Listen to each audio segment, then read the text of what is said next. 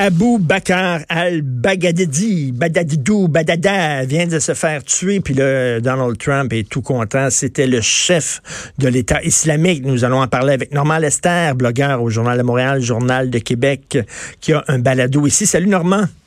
Salut. Alors, Abou Bakar al-Baghdadi, qui a été tué. alors, c'est quoi, là?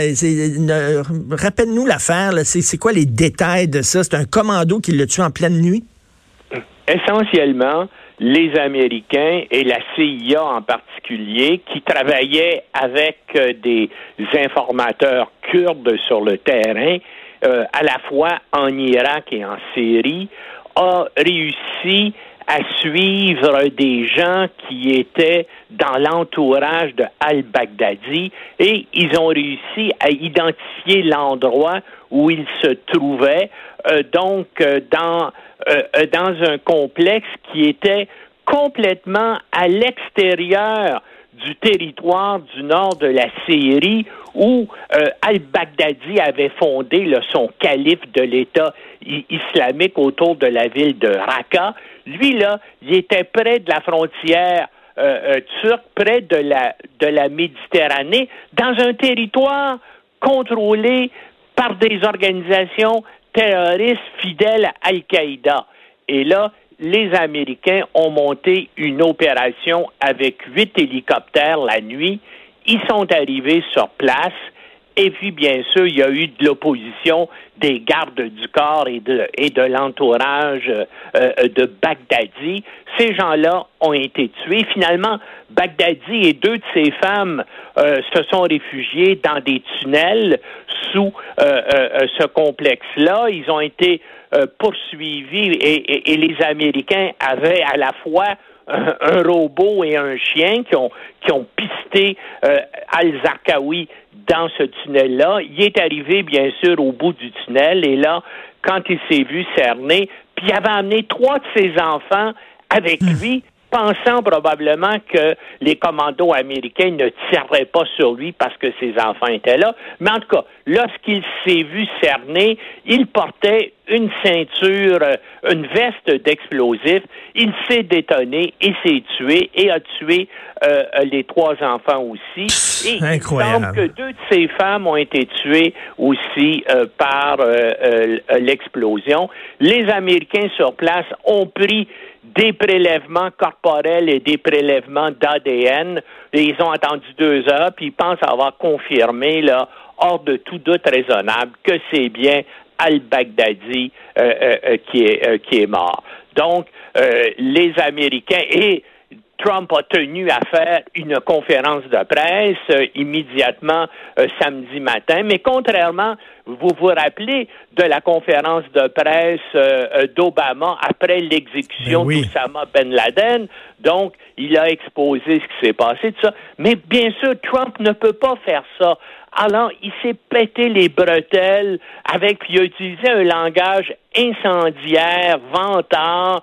Euh, tu sais, moi, je parle d'un sadisme jubilatoire. Là. Il a dit que Baghdadi, gémissant, pleurant et criant, s'est retrouvé donc dans le tunnel et que et qu'il est mort comme un chien, qu'il est mort comme un lâche en détonnant euh, sa veste d'explosifs. Est-ce que c'était nécessaire de faire ça? Puis moi, ce que je pense, et puis c'est que là, il va mettre en colère inutilement des partisans de l'État islamique en Occident. Et il y en a partout. Il y en a au Québec, il y en a en France. On sait tous les attentats terroristes qui ont été faits par des individus. même même, même s'ils avaient été bien gentils, puis tout ça, ces individus-là, les, les, terroristes, là, ils n'auraient pas été plus, euh, plus gentils envers les ben, Occidentaux. je sais pas. Moi, je pense que ça les motive. Rappelle-toi Charlie Hebdo. Charlie Hebdo, bien sûr, faisait des caricatures une fois par semaine et dénonçait euh, euh, euh, l'islam radical et tout ça. Et c'est pour ça qu'il a été ciblé. Il a mis justement l'État islamique en colère, puis ça a fini par une par une tuerie à Paris. Il y en a eu d'autres après pour d'autres raisons. Mais dans le cas de Charlie Hebdo, la seule raison qu'on avait à s'attaquer à, ce magazine-là, c'est parce que, bien sûr, il avait une attitude, euh, euh, il, avait, il faisait des caricatures euh, contre l'État islamique et des choses très, très dures.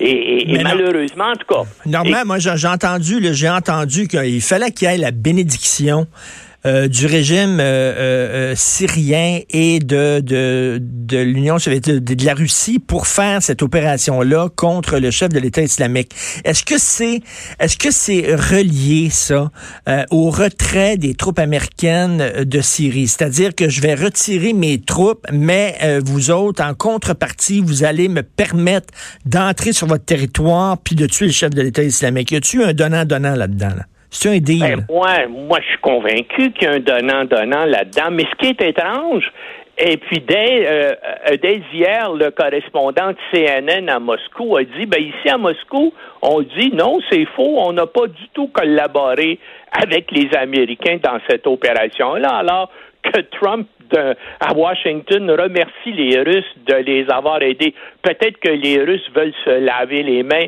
euh, de toute l'affaire. En tout cas, c'est pas clair présentement, mais c'est sûr que la défense antiaérienne syrienne, la défense antiaérienne russe euh, au Moyen-Orient et la défense et les services antiaériens turcs ont vu les hélicoptères euh, américains qui ben ont volé pendant 70 minutes parce qu'ils sont décollés du Kurdistan. Donc les gens qui laissent ton, que Trump a laissé tomber, c'est eux qui sont au cœur de cette opération-là et qui ont permis aux commandos américains de se rendre donc, sur place. Donc c'est sûr que la bénédiction de, de, de, de, la Syrie puis des Russes pour faire ça, c'est certain. Absolument. Mais d'après moi, c'est un deal. C'est un deal. Je vais retirer mes troupes. Je vais vous permettre à Syrie d'abattre les Kurdes puis de vous débarrasser des Kurdes.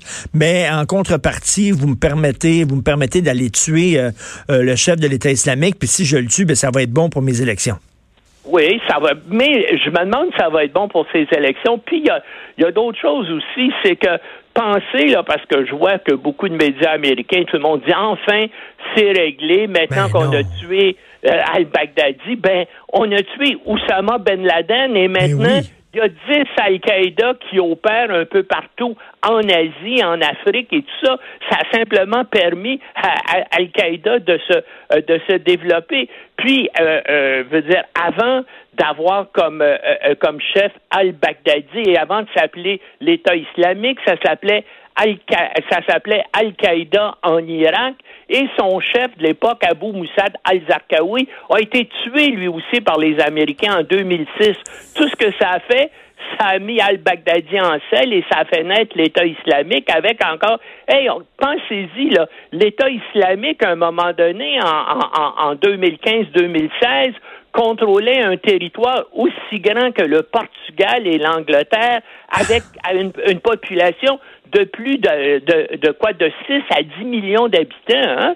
C'est ça qu'ils ont réussi à faire. Ben oui, puis ça, c'est l'organigramme de ça. C'est pas comme une armée régulière où quand tu tues le général, l'armée est à terre. À un moment donné, là, euh, ça a l'air que c'est encore moins, euh, encore moins bien contrôlé que Al-Qaïda.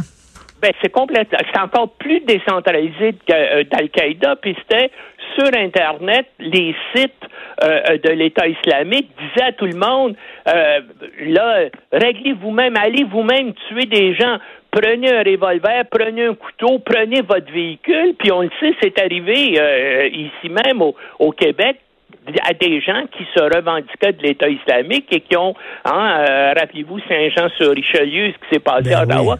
C'est des, des gens individuels et c'est ça. C'est beaucoup plus dur pour les services de sécurité, les services antiterroristes, de dépister des individus comme ça que de détecter des organisations structurées. Ah, et donc, ça, donc ça, Normand, c'est comme une hydre. Là. Tu coupes une tête, puis il y en a deux qui poussent. Hein. Malheureusement, et autre chose aussi qui peut arriver, parce, comme je dis, ce qui est très étrange, qui se soit réfugié dans une zone contrôlée par Al-Qaïda. Il y a des spécialistes qui se disent, est-ce qu'il y aurait des négociations en cours pour une fusion entre l'État islamique et Al-Qaïda? Est-ce que c'est pour ça qu'il était sur place? Est-ce que c'est possible que Al-Qaïda n'ait pas été au courant que le chef de, euh, euh, euh, de, de l'État islamique soit caché sur son territoire.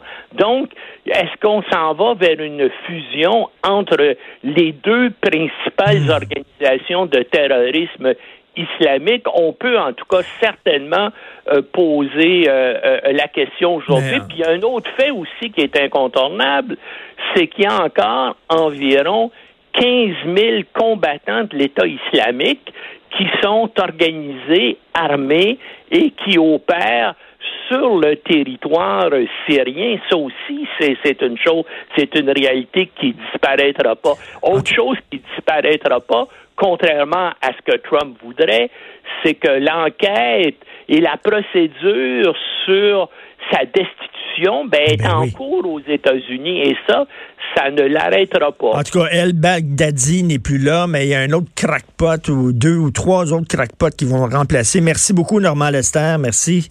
On peut te lire, bien sûr, sur le site du Journal de Montréal, Journal Tiens, en terminant, Fred, on peut peut-être partir sur, euh, sur Donald Trump. Tiens. He died like a dog.